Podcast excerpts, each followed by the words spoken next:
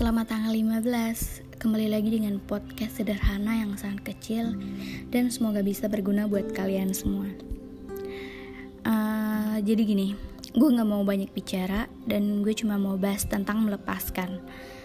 Kebetulan banyak banget yang harus dilepasin dalam hidup ini. Dan gue juga pernah baca dan denger kalau ikhlas, ya ikhlas itu bukan cuma tentang kita memberi, melainkan juga menerima. Begitu pula dengan ikhlas menerima semua yang datang dan pergi. Nah, pada podcast kali ini gue ada sebuah puisi dari buku-buku yang akhir ini viral banget di salah satu aplikasi.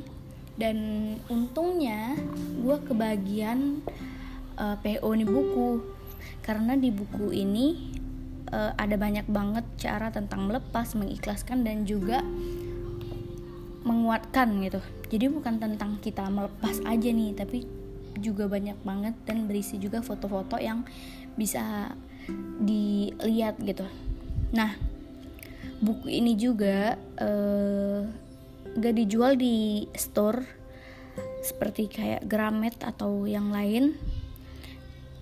Ini buku bisa kalian beli di Shopee kalau kalian mau. Dan susahnya nih buku, kalau emang udah habis PO mereka nggak bakal cetak lagi, karena terakhir PO 1000 PO, dan gue yang kebagian sekitar PO yang ke 700-an. Oke lah, kita mulai aja karena gue nggak bakal lama ngebacot lagi di sini. Oke, jadi puisi ini tuh yang berjudulkan mengikhlaskan.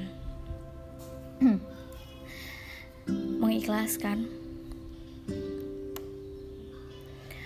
Aku ingin seikhlas langit ketika ia menjadikan udara dingin hanya untuk melahirkan embun tanpa perlu diketahui oleh daun yang membuatnya jatuh cinta. Aku ingin seikhlas langit ketika awan gelap menurunkan hujan tanpa menjanjikan pelangi yang datang. Langit menerimanya dengan lapang. Aku ingin seikhlas langit ketika ia tetap menyajikan keindahannya senja, sekalipun awan menutupi cahayanya. Aku lebih ingin ikhlas dari langit ketika ia mampu menerima apapun ketentuan Tuhan tanpa perlu banyak bicara.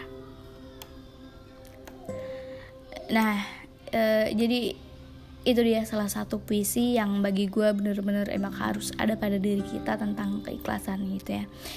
Karena ikhlas itu melepas dan menerima apapun yang terjadi. Buat kalian semua, terima kasih banget kalian yang udah dengerin podcast ini sampai akhir. Maaf kalau tata kata yang gue ucapin itu kayak kebalik-balik gitu, karena ya wajar sih, baru kedua podcast yang gue buat gitu. Terima kasih buat kalian yang udah dengerin. Semoga bisa berguna tentunya buat kalian semua, dan see you. Sampai jumpa pada podcast gue selanjutnya.